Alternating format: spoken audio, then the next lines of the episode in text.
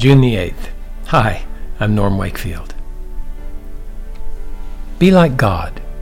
Give favor to others for free. Welcome to today's Live to Love Scripture encouragement from Romans chapter 4 verse 4. Paul wrote, Now to the one who works, his wage is not credited as a favor, but as what is due. This verse teaches us a lot about salvation. Salvation is given as a favor, not as a payment for good works. If we love others so God will accept us into his heaven, or love others so we won't go to hell, we're operating in another kingdom than God's kingdom. Because God deserves the glory for all things which he does. Everyone who enters into his kingdom does so on the basis of God's favor.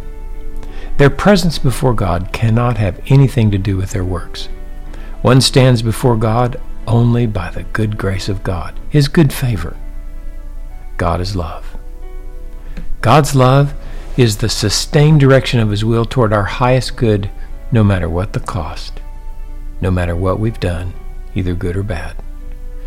That's the kind of love that flows in the hearts and lives of those who lived love with Jesus. We enable others to stand before us out of favor, grace. We don't take into account wrongs suffered, nor do we receive them because they do what we want, like we want, and when we want. We accept them based on the same grace of God which we've received as a favor.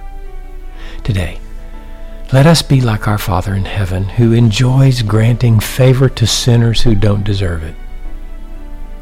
Mm. I hope you'll visit livetolovewithjesus.com and be encouraged by the free Live to Love resources that are made available to you as a favor of God.